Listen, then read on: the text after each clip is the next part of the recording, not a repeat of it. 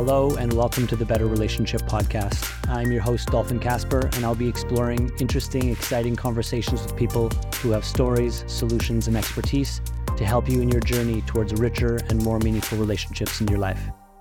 Hello, everyone, and welcome to the RelationFlix podcast. My name is Dolphin Kasper. I'm incredibly happy and excited today to welcome Dr. Juliana Hauser to the program.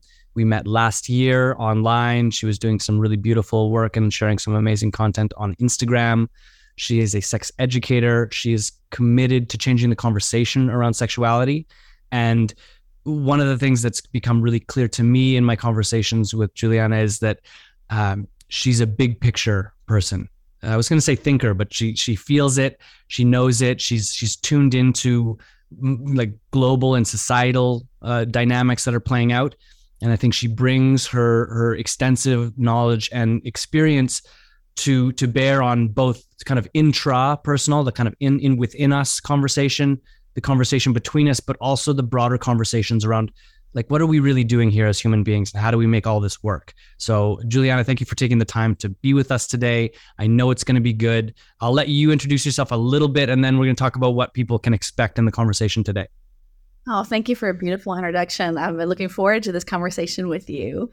Uh, so to describe um, who i am and what i what i do i um, by um, license am a couples and family therapist and licensed professional counselor who specializes in sex education and holistic sexuality.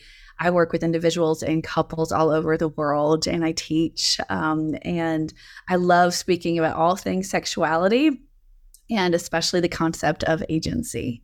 Mm, beautiful. So, just in in the preamble before we got on here, um, you were speaking about uh, a distinction you make that that sounds like it's becoming sort of the core of of your work with people, um, if I may say and and the distinction is empowerment versus agency or empowerment in relationship to agency. And um, i think that's an interesting one and one that we i think we need to unpack a bit because not everyone gets what that means. And and what i heard you speaking about is that empowerment on its own isn't enough. And, i think we live in a world where in the last 20 or 30 years empowerment has been held as this sort of standard of okay we're doing well we feel empowered. Um, but that without a, a deeper context for how we relate to each other, empowerment actually can be a vehicle for division and, and more of a sense of separation from one another. So, so what we hope today is that we can unpack agency and empowerment, and and what people can expect to leave with is an understanding of what I would call the active ingredient in making relationships work. So if you've struggled in relationships, if you found it difficult for both parties or whatever parties are at the table, to all feel good about what they're doing and what they're creating together within relationship, this show is for you. So, Juliana, can you unpack those two for us a little bit? Yes. So, as, you said very beautifully, that um, in, in the last few decades, the buzzwords have been finding your voice, uh, being empowered, having boundaries. And I love those concepts, and I think they're crucial but what I have found the problem to be is that they are held to the highest standard, that this is what you're wanting to achieve. And that works when it works. Um, but there's a ceiling effect to all of them. And partly it's because it's so individual. And that's beautiful when you are in power, when you found your voice, when you understand your boundaries that you have uh, with others and for yourself. That that's a, a lovely process that has to happen along the way to find that your place matters in the world. But because it's so individual, when we, which in, always happens in a relationship, in an organization, um, and anyone that's interacting with another human being, if not more, you start having differences. You start having your empowerment will often bump up against someone else's voice, empowerment, and boundaries. And then what do you do? What we've been learning about empowerment up until this point is just like, well, you either just have to suck it up or you have to move on from each other um, and fight each other. And we see each other, and we see this so much on the global community now. We just make each other wrong. If you're not empowered the same way I am, then you are wrong. And sometimes there, especially when you are marginalizing or oppressing others, of course, there there there is a right and a wrong to that. But moving outside of that dynamic, um, it's it's quite limiting to people. So that's to me where the concept of agency became very powerful for me, and I got very curious about what it meant to be an agency. And actually, in this past year, agency has now become one of the buzzwords. But I'm a bit troubled because I don't think that it's being taught and conceptualized in the way that I've learned it to be. And um, I find that when you look at agency, then you are able to have boundaries, to find your voice, to be empowered, and be in community and relation with other people. And that's the the secret sauce, I think, to changing so much the division we have in our relationships and also in our greater communities. Yeah, uh, I, I love what you're saying. I I want to kind of point out a piece around empowerment, and, and I think what you're saying, like we use words and often we use words and, and then in conversation and everyone nods but just because everyone's nodding doesn't mean they are agreeing on the meaning that they're deriving from the words that they're using.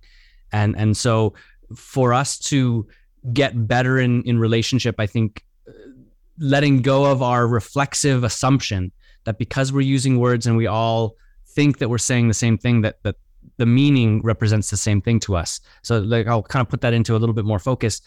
Empowerment seems like a good idea, like you're talking about. Um, but what do you mean by empowerment? And, and I would say that one of the stumbling blocks of, of empowerment as a primary kind of uh, target to shoot for is is empowerment a feeling? Feeling empowered, which I think a lot of people would relate to feeling kind of upright and strong and secure and clear, and that and that you're at the center of your choices. So this is the agency piece. But what I know about relationship and anyone who's done any kind of digging or, or self reflection is sometimes the right way to do and be in a relationship feels incredibly disempowering. It's like if mm-hmm. I'm carrying any any wrongdoing from the past, if I'm carrying any any patterns or, or or or, conditioning that's been about protecting myself from intimacy, then intimacy will actually feel disempowering to that part of me. So I think we need to get more granular and into the kind of weeds of well, what does it mean to be empowered? And what does it mean to be empowered in relationship with others? Where if we hold to empowerment as a feeling of, of strength, uh, there's no way relationship can work. There's just no way. There's going to be times when we don't feel strong within ourselves in relationship to others. And that doesn't in and of itself mean something is wrong. So maybe you could kind of pick up that thread and, and help us see that more clearly and I think it's because we've been taught that empowerment is mutually exclusive, and that uh, so we aren't. Ta- when you said that, actually quite eloquently, that we feel empowered or disempowered. It's a binary. And so it's either things are going the way that I want it to, I'm being heard, I'm being seen, I'm being valued, or I'm not. And if I'm not, it's because you have done something to me. You've done something to my empowerment your empowerment has done this to me. And when we get into those binary approaches, that's not how relationships work, uh, at least the ones that are thriving and fulfilling. Uh, so then what I find is when people are coming to me, especially couples that are coming to me in crisis, it's like, well, then what do we do when we have really opposing needs? And then the conversation begins. Well, there's three things that are going on in, in a relationship with within two people. You have you're starting off with the, the knowledge that you have in one person's empowerment another person's empowerment and then you have the relationship empowerment. And those ops it's wonderful when they align. It is very difficult when it doesn't.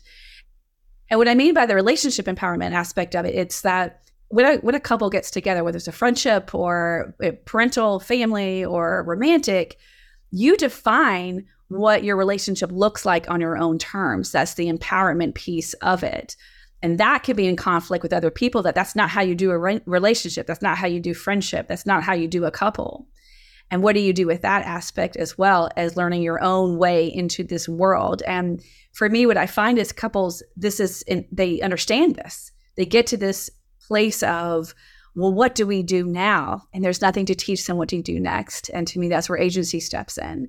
Agency says yes yes you what you need and want matters. So does the other person and so does the relationship. All of that matters. Now how do you find out how to do that and not tear each other apart and not tear each other down and to not feel disempowered in the process but to feel in agency And the, you know, the kind of stinger to it is agency doesn't always feel good. But we are sold that empowerment does. And so it is, there's a grieving process that sometimes happens when you are learning the process of, of agency. And sometimes it feels like something's being taken from you instead of that you're actually, if you can give to the concept of agency, you're actually gaining so much more and and you are able to tolerate so much more too. And there's much more fulfillment and longevity in relationships that are built and work on agency. And to me the the the huge characteristic that we and skill that we're not taught is a tolerance for ambiguity. And that does not exist in empowerment yeah and i would say that in the last 10 years in particular just with the kind of the the pervasiveness of social media and and and you know what we might call the powers that play behind the prolifer- proliferation of social media is that's even more so like holding holding ambiguous views holding views that that don't easily and automatically fit certain frameworks or certain perspectives is is everywhere. And and and you just look at you know your twitter feed or whatever social media threads you might be participating in um, nuance is is difficult to come by it seems these days. So you know th- that's more of a macro picture but if we zoom into relationship how do you support people in in coming to terms with more of that ambiguity and nuance knowing that it in some way it's not as satisfying. It doesn't it doesn't have us feel as secure as we want to. So what do we do about that? Yeah so we've been taught that certainty is safety. And and that is diametrically opposed to the concept of having tolerance for ambiguity. And there are many studies and theories that support that tolerance for ambiguity having a higher tolerance for ambiguity is actually considered one of the highest levels of evolution for a, a, a human psyche but we're taught, and especially in Western culture, that having certainty is safety, is smart, is the way to go about it. So I'll back up a little bit. That I, I want to describe what I've come up with as the skill of agency, and I think agency is a noun, is a verb, is a skill, and is a concept. But to give like a, a, nuts and bolts part of agency, I want to give you the five steps um, of agency that that I have come to find in my research, and the, the, then we'll thread in tolerance for ambiguity within that. The warning is this is going to sound really obvious. It is. And it's going to sound like, wow, she took 20 years of research to discover these five steps. I could have done it this morning. Yeah. But what I have found is it is simple in in the verbiage. It is quite complex in putting it to action. So the first thing is an agency, uh, the first skill, the first step of it is that you know there's a decision to be made. The second is that you feel confident you can make a decision that's aligned with your purpose and intentions. Third is that you make the decision with purpose and intention. Fourth is that you live with the consequences of this decision, intended and unattended. And fifth is you make meaning of all the steps one through four. And the meaning that you make typically falls into one of two categories. The first is that um, you feel resilient like, oh, if it didn't go well, you're like, well, oh, well, now I've learned something, lesson learned. Uh, the world is good. I am good. I can make good decisions. It's fine. I'm flexible. I, I can bounce back. Or you feel protective. The world sucks. I make bad decisions. It's scary. This feels terrible. I didn't see this coming. I got to protect myself. I got to double down on safety. And then the cycle starts back up again. So, again, when I ask people, so how are you about making decisions? Or do you make decisions in your life? Most people are like, I make decisions every day. Like, what are you talking about? Now, my niche is, is in with it was is within sexuality. So we I often get into the world of sexuality and talking about this, but we can move it out further and just look about decisions in general. When you if I then ask you like, okay, so yes, you make decisions, but let's talk about a time where things felt really bad that you made a decision and things went to shit. Let's get into the detail of that. And oftentimes, what you will find, it, one, if not all of these weren't activated, that actually you walked into a situation not even really realizing there was a decision to be made. It just kind of happened. Or someone else kind of did it for you. It was just so you kind of didn't have a whole lot of choice. And then you didn't know how to back up. You were people pleasing or you were avoiding conflict or it just was like, ah, it doesn't, it doesn't really matter to me. So you weren't actively deciding something. Then you, and then the next part of it is that in the in the decision, like you didn't even know there was a decision to be made because it was already enacted. Then the second time when we kind of put things um, as it, under a microscope is, did you actually make the decision? and feel good about that? Did you feel like, yes, I'm equipped with information. I'm in a good place. I know myself. I know what my purpose and intention is in relation to this. Did you go through that step or did you just, just oh, here we are and yes or, or no into it? Then the third part of it is, did you? Did you actually make the decision? So all those are there, there's a similarity between them, but the thread of it is, did you know yourself? Did you have your voice in this? Did you activate that? Were you aware of your surroundings and your options? And were you aware of how your decision is aligned or not aligned with your purpose and intention, either in the moment or in general? So, those are the first three things. And oftentimes, when you really dig into the moments in your life where you had the most pain, one of those three things, if not all of them, um, were at play. And if not, then the fourth one definitely was, which was living with the consequences intended and unintended. And most people come to me um, in my work in my private practice having unintended consequences that have come to bear that they need healing from and insight with because then they've moved to the meaning making that has made them very scared and traumatized and closed up and afraid of things and so they stopped make stop making more decisions they don't know themselves as well and they're afraid to make a stand um, to make a decision aligned with their purpose and intention because it hurts too much so with all of that, all those five things, and you, I've said it several times, but you have to know who you are. You have to do the work for self development. You have to do the self reflection, or your decisions aren't going to be aligned, and they're not they're not going to fit with who you are and where you're heading in life, and what you're wanting in life, and how you want to be seen and heard and valued. The second thing is what I mentioned previously, which is the tolerance for ambiguity. Each of these five places demand that you have a tolerance for ambiguity of some level, but most particularly it's between step three and step four. Step three is that you make the decision, step four is you live with the consequences. Sometimes we will sit there, especially people who are planners, like, I have thought of A through D on this one, and I, I, I, I, I like my decision. This was a good decision. And they didn't see E and F coming. And I was like, whoa, huh. Sometimes it's better than you thought. That the things you did, the unintended consequences are much better. And like, okay, well, I'm going to make meaning that I'm great. This is good. The world is good. This is wonderful. It's it's good to risk take. I'm going to do some more of that. Or if it doesn't go well, ugh, this is bad. I'm bad. This feels terrible. I'm not going to do this. It's just not worth it. And double down on the things that I think are going to protect me, which often is certainty. Again, certainty being aligned with, with safety instead of what we were looking for we hear so much about resiliency instead of saying like okay i i didn't know this could happen and i'm going to be okay and this didn't feel good i need to flex to this. I need to adapt. I need to learn. I need to understand this. I need to let this go. That is a skill that we've been working on learning but forgetting that it's the tolerance for ambiguity of just sometimes you just have no idea how things are going to turn out. You have no idea all of the other factors that are at play with especially if you're talking about a relationship with other people. You have no idea what what you don't know but most importantly is that you have to understand that you're going to be okay you're going to be okay so how do you know you're going to be okay well it goes back to that grounding of knowing who you are and knowing that no matter what swirls around you you have a place and a way to get grounded and that in and of itself is so complex and is agency. Now let's put that next to somebody else trying to do their agency and have a relationship with them. Mm.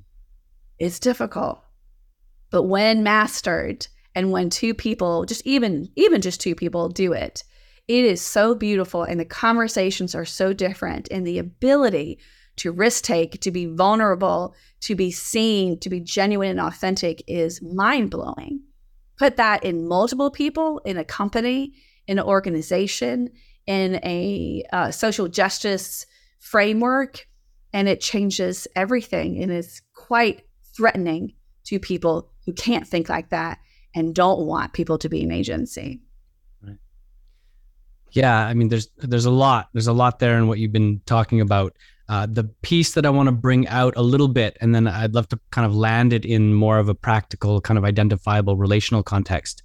Um, you talked about knowing yourself and doing the work, uh, which uh, to me is, a, of course, but it's not obvious. Like you say, it's not obvious to me um, exactly what that means, exactly what there is to discover there, what is universal in terms of like human nature and, and the human condition, and what is individual based on our journey and our past. Um, so, you know, I'm, I'm curious what you say about how agency comes to life in us, um, because I know it will uncover uh, part of my journey and my working with people. Some of it will uncover things that are just deeply universal, just across the board. Doesn't matter where you're from, how old you are this is just a human piece, a, a core principle of being human. And then there's all of this subtlety, nuance, complexity around how that plays in an individual human based on what they've been through and based on the journey ahead of them. So, how do we come to meaning? And then I like the word clarity because it, to me, agency on its own just provides more choices. It doesn't necessarily inform good choices. So how do we? So the kind of twofold question is like, how do we discover the real meaning and align with that meaning for our lives? And then how do we make sure that the choices we're making are reflective of that meaning? Mm-hmm. Uh, remind me to get back to answer the question: What is a good choice? Mm. Uh, but going back to the universal, I, to me, I what I find is two things with the conversations that I have with people. One is that people need to know they matter to something to somebody and they need to feel connected to something to somebody. Beyond that, the nuances are interesting and important depending on who you're connecting with and what your purpose and aim are. But if you can find, if you can discover your pathway of what uh, that you matter in the world, however you define matter, and how you experience connection then that that's what makes the difference. And to me, that's how agency shows up in an important way because agency demands one that you know who you are, and two that you are finding out what you need and what you want so that you can have authentic connections with others. And then it comes when you have that, it's it's it's both and having that that pursuit enables you to feel connective and to feel that you matter. And thusly you know yourself and you have to know yourself along the way too and know that you're okay and that you you are you're meant to hold space for yourself in the world and with others. Mm. uh, and and how people find that is is different. And and your pathway to find out who you are is different. There's many ways to discover who you are. Some of it is individual. Some of it has to be in relationship with other people can you say more about like finding who you are? Because again that i think for people who haven't explored it that may sound like they just don't know what you're talking about at all. And even people who have explored it what you discover is there's so much mystery in that question. Like who am i? What is life really about? So you know maybe you could t- t- tell us a little bit about your journey around f- finding yourself. And uh, and and then i would love to hear uh, how you bring your kind of self discovery and self actualization into the work that you do with people. Yeah. So, you know, I think a word that's missing in that question is who am I right now? If you are looking at it just a who am I, I think it is. It's it's a conversation that can shut you down in an instant. It's like, I I don't know. It, it changed yesterday. It's going to change for tomorrow. And, and I don't think we have to have this absolute concrete sentence that defines us forever. But I do find, and so what I, the way I speak about it is in S, I use the word essence. And I think when we are tuned into the essence of who we are, then that is a more of a knowing. Um, I agree that that sentence it just feels like you trying to to like wrap your head around the fact that we live in on Earth in the galaxy and that it's just too much and and we we we just need to go and and and go for a walk. But if we are asking ourselves, what is the essence of who I am? And when I work with people, I actually ask them to to siphon it down into six adjectives. And now, can anyone be fully described in in six words? No, but I think it's uh, an important endeavor to see like what comes up up instinctively. And to see if you do that pretty regularly, are there themes throughout your life? Are there themes throughout different phases of your life that come to bear? And are there things that change and what has changed them? Is it relationships that you've had that changes what those six words would be? Or maybe it's two or three of those words. Is it a crisis that has happened that you have had to have a true reflection um, into your life? And and for me, what I have really found that is a parallel to your journey with agency is that at some point, if you live long enough, everyone has to sit there in their existential moment, if not moments, be like, huh, who am I wanting to be? Who am I right now? And if there's differences, what do I do about that? And how that typically happens for people is something something terrible has happened something traumatic has happened and you have to examine what what is what is this all about and, and and how do i fit into this? And what are my strengths and what are my challenges? And owning that with accountability and truthfulness and and authenticity um and or like uh, a lot of people in the coming out process and they're tra- if they're transgender and they are coming to terms with that if they are um, especially especially years ago in the process of coming out in your sexual orientation, when you have to just say, "This is the truth of who I am," and I I have to live this, no matter what others are thinking of me and what others are doing. That moment of claiming of you in a, a cancer crisis, in a death crisis, in a trauma, in a coming out process, that that moment and the moments that surround it I think is the answer to who are who who am I? Who am I right now?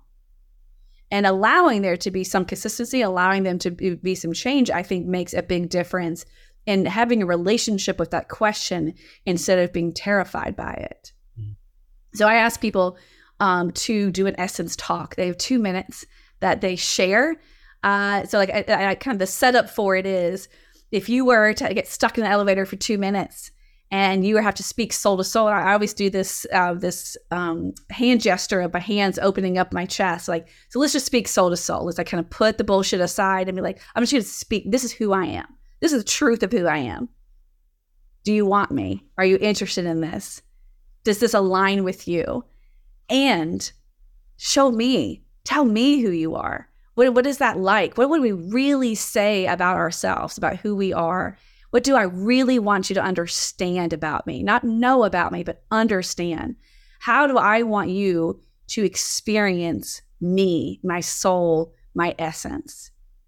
And when you can do that, it takes a bit to kind of get through all that stuff because we put on so much in front of other people, anticipating what they want to know about us, what we think sounds good. And when they when people can kind of get through that and they do that two minute talk and I had them end it with, My name is Juliana and I am this, this, this, and this. It is so beautiful. And then we'll often, like I'll do this in groups, we'll often say, like, isn't this how we should introduce ourselves to people? Instead of saying what our job is, what our credentials are, or, or you know, what our family makeup is, wouldn't it be beautiful if we actually shared soul to soul the essence of who we are? And uh, I, I think it'd make a big difference. And I would get into you'd get into more richer conversations along the way too. Yeah, and have richer relationships. Yes, yeah, and and isn't there just a, a beautiful releasing of being truthful uh, to yourself and out loud to somebody else uh, about um, about the essence uh, of you? Yeah. It's beautiful. Totally. Yeah, go ahead.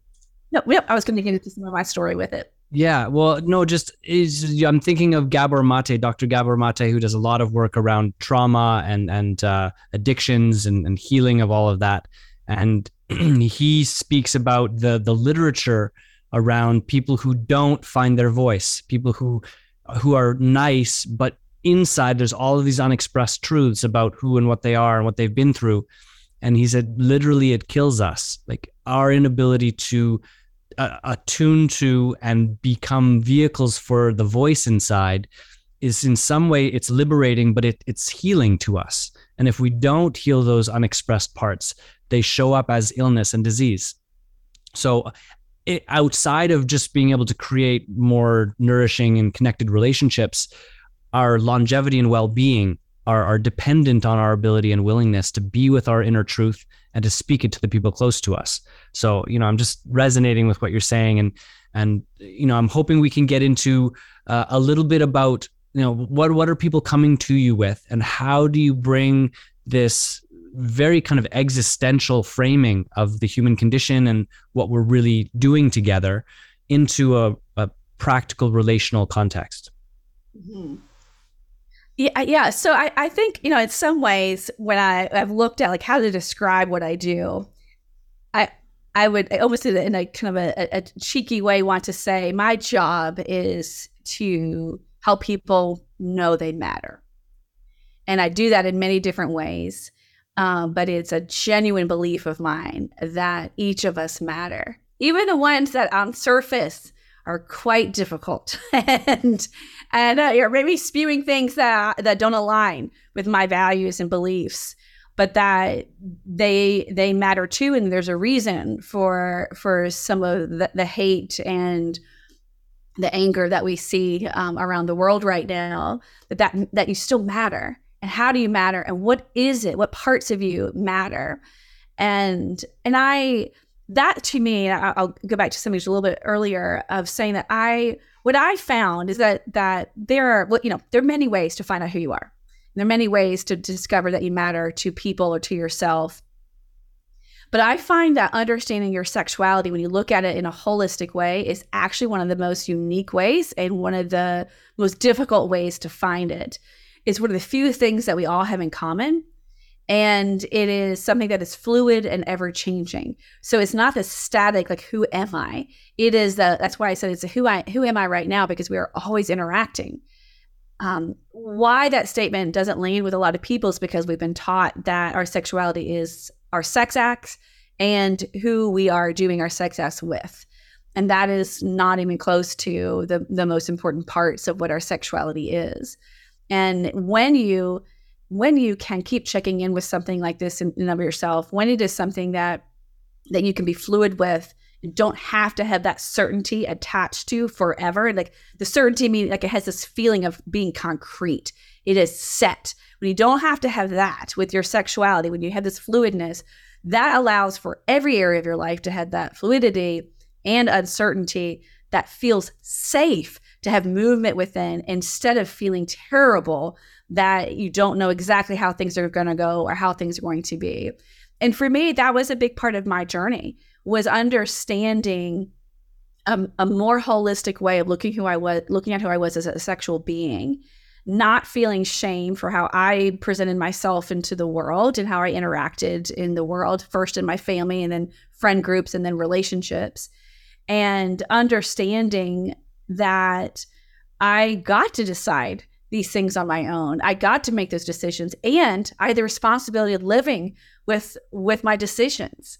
That was something that I hadn't learned. That is I didn't I hadn't learned how to make a choice that I had to stand behind and live with myself on.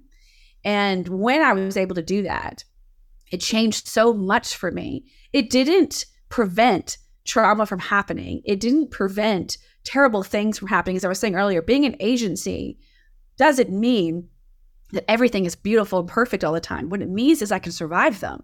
What it means is that I can survive my essence intact. I'm sorry. And that was something that was profoundly life altering for me. And I, do you mind if I self first thing? I'm sorry. Not at all. um,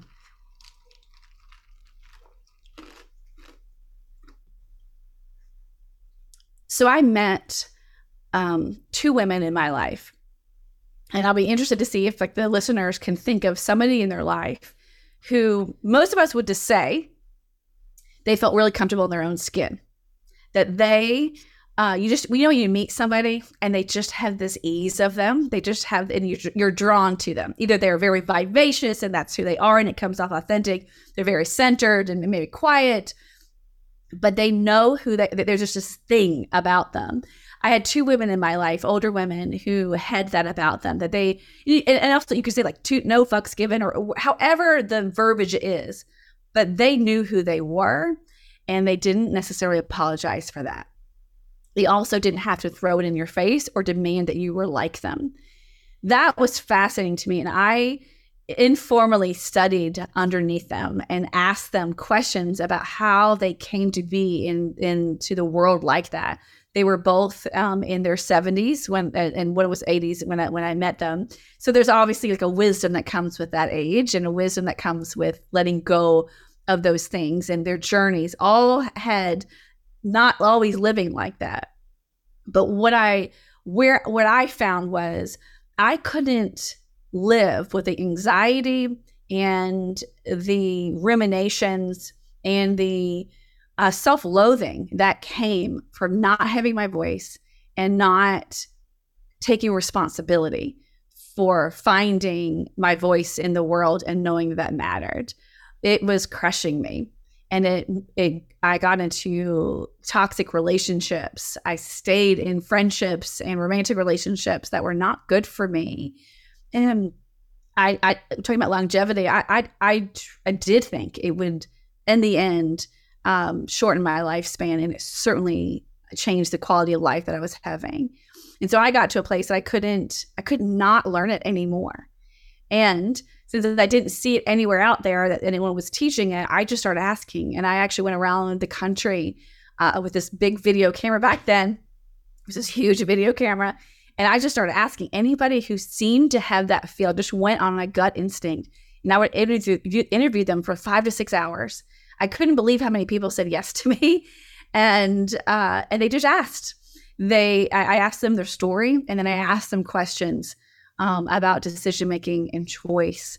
And the theme over and over again, they weren't using the word, but the theme was all those skills of agency. And that's how I came up with that, um, those five steps that, I discovered that that is how people came to that place and how when somebody has that sting about them that you want more of, that you want that centeredness, that peacefulness, that that authenticity, it was because they knew they were going to be okay and they knew they were going to mess up and they knew that there was going to be beautiful things and they knew that, that they knew who they were throughout that. And sometimes knowing who you are doesn't mean having all the details it just means, you know, you're going to be okay and I matter. And mm. that is the strongest statement that you can make in the knowing of who you are. Yeah, that that that the idea of do I matter uh, as a question, but but also just as a a truth known, like I matter. And if the absence of that truth, you know, if, if that truth isn't known, the implications of that in terms of how we navigate, how we make sense of life, how we ask questions, um, can I ask you a question? Yeah. Do you, do you believe in God? Um, I I do. I'm not sure that I don't have the typical definition of what God is, yeah. but yes, I do believe in a higher power. Yeah. Mm-hmm. So so that's that's powerful and interesting to me because you know I, I did a lot of work with at-risk kids and homeless people and and you know so I sat in on a lot of 12 step programs and and so there uh, a, a, kind of primary tenant of the 12 steps is this belief in a higher power whatever that means to you i also worked with professional athletes for a number of years and the research around athletic performance and success is interesting that on uh, like on balance an athlete is more successful if they believe in god than if they don't hmm. so so there's something that happens in us when we're connected to and believing in something beyond ourselves that that is holding everything if you want to speak it in, the, in that way. Um, which in like if you think about it of course like if i think i'm holding the whole universe together and i have to do it all that's a stressful place to put myself. And and the truth is, is i'm not able. I can't hold everything. I can't hold other people's choices. I can't hold things that are happening in other places in the world. Like i just can't. But something magical happens when i relax my hold on control of everything and say something deeper and greater than me is holding everything. And then i get to simply play my rightful part. There's there's a, kind of alignment that happens there. And and so you know i is and I think some people that would say they don't believe in God still believe in something powerful beyond themselves that's bringing life into balance in some way or bringing life forward in some way. So, but but I believe the excuse me, I believe the absence of a belief in something beyond ourselves is I'm just trying to be careful about my words here. I think it's inherently problematic. And so, yeah, I'm curious about your thoughts on that. And I'm curious about when you're working with people, you know, is there a primary reason you feel like they've disconnected from that sense of something beyond themselves? And how do you bring them back to that? Mm-hmm. What I have found is like people can live a long time in pain. They cannot live a long time without purpose. And purpose can be defined also through connection. And to me, I think it's the ultimate purpose is connectivity and connection. And so if somebody has lost even if they have nothing they feel connected to, that they don't matter to anybody or to anything, then that is a very desperate person, and that is somebody that that is in true crisis um, and needs to be able to find connection in some way um, fast. Um, and I, for some people, it is their spirituality, it is their belief, their o- overall belief system, even if it's not clearly articulated or put into tangible practice if they do believe the way that you stated that is, is, beautiful yes they have to know that they're they aren't holding the weight of everything and they're also not floating in nothingness. That there is some kind of connectivity that is even if it's just too impossible to understand that it that in and of itself means they matter because they have a place in the puzzle piece of all of this um, beyond that, though, I, I, there, I certainly work with people that do not believe in a higher power in, in a religious sense or in a spirituality sense, but their purpose, their connectivity is with family or with the fact that they don't think there's anything that happens or there's anything beyond this and nothing else is at play. So that that is the construction they make. But I've yet to meet anybody who doesn't have an explanation for how this all, how all of this matters and is put together that has um, any sort of grounding or peacefulness or fulfillment in their life. Yeah. I, I think, like you say, that what you said at the beginning there was so potent. We can we can last a long time in pain, but we can't really last in the absence of purpose. I think that's a, a very articulate and inspiring way to look at it. And uh, one of the things that I like to frame relationship by is like what is this in service to? And and you you spoke to it at the beginning. There's sort of like my empowerment your empowerment and the relationships empowerment. And i would even kind of throw in a, a broader context is like our relationship can also be in service to what's beyond our relationship. Community and and, and our community can be in service to something beyond that. So these ever expanding kind of concentric circles of meaning and purpose uh, give us a, a bigger a bigger field to play in in terms of relationship. And, and i think that bigger context allows us to face difficulty more robustly more resiliently. So my example would be you know i'm just going to go to a, a poignant place. Like if family is everything to you and that's what has you making ethical moral decisions or doing good or bringing positivity to the world and then your family falls apart or or you know there's a catastrophe and then you, you lose your family then what? Like, do you do you have a container for your life that can continue to hold your pain while you're continue while you continue to be connected to purpose? And so that's what I'm always encouraging people. How how broad a net can you cast in terms of the context for your life? What is your life in service to? And and in turn, what are your relationships in service to? Uh, that question to me, when we can really ground into something that feels complete in whatever way that that can be true, um, I think it, it gives people what they need for the journey ahead, whatever that journey might look like. Mm-hmm. Yes. Yes, I double down on what you just said. That's lovely and and absolutely a, a key point uh, to all of this, which is, and I think it also like if you're what is this in service to? Um, that's also the answer to that. This matters that you matter that the that your place that what you're you who and what you are in service to matters that's profound on so many levels it's a beautiful question to ask people and i think it's a beautiful framework um, to give people who feel lost and untethered.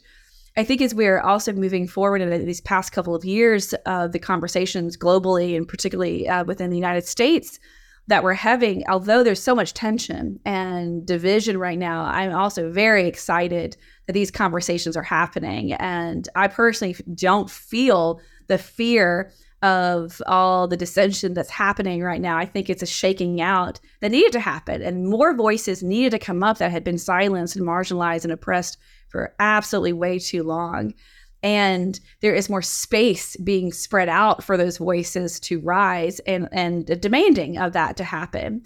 What that means then, in asking of service of so what what for the people who feel like other people's voices coming into play are taking away their place in the world and what's mattering, what they're in service to.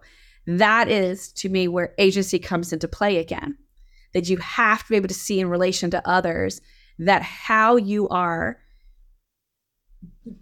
giving room and space, how you are mattering in the larger sense of things, what you're in service to, who you are connecting to, doesn't have to be a giving up of your soul, your essence, a compromise of your soul. It can be a compromise for the relationship, the smaller relationship or the global relationship.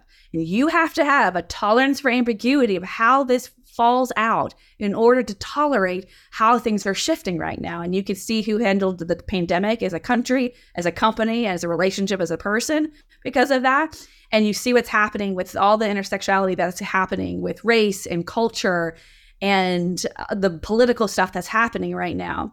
It's a grab for all. Uh, like, don't you take for me? Don't you? Those kinds of things. And viewing others who are finally having a choice, a, a chance to voice what's their place in the world. If you see it as being taken from you, you're not an agency, you're not even empowered, you're entitled, and you are at a completely different place and it's painful. But if you're an agency, you're like, ah, yeah, tell me more let me let me flex and be adaptable to what my what I'm in service to now. I have no idea how this turns out. Some of this doesn't feel good. Agency doesn't always feeling good. I I I don't have this expectation. Everything is going to be exactly how I think is supposed to be in that certainty. If I can see safety in agency instead of safety in certainty, then I leave room for these changes to happen in the world. I leave room for other cultures, other voices, other people to teach me, to connect with me, to give me other purpose. Amazing. So a couple of things came to me while you were speaking there. I love all of it. Um, so one that just came as you were speaking, agency is where we meet across any kind of divide. So like when when we activate that kind of agency, what we're activating is something that is the same in me as it is in you no matter the differences that may be at play, different perspectives, different cultures, different genders, like whatever that is, agency is where we can bridge the gap and truly meet as human beings. So that one feels really poignant and powerful. And then the other thing that was coming up for me is um, the theme that that's been there in the background in this conversation for me has been the word redemption. it's something like if, if I don't think I matter, it's like somehow I've fallen short of the meaning and value of my existence and and that could be because the external environment was giving me that message as I was growing up. It could be mean be because I've watched myself make choices that didn't align with my truth, and in, in that I feel diminished.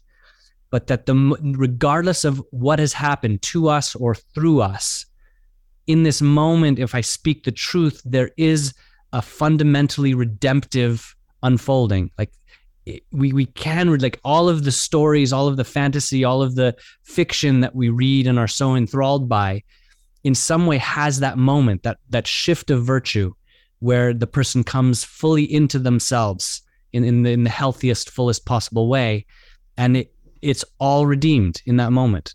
No matter what came before, it's all redeemed. And so, to me, that's a a, a takeaway for us in terms of whatever whoever you are, wherever you are, whatever's occurred in your life this moment is an invitation for you to show up and speak your truth to to remember your purpose to remember the meaning and value of, of who you are that you matter in this world and that you can speak your truth into this world in a way that redeems not just you, but those that you're connected to.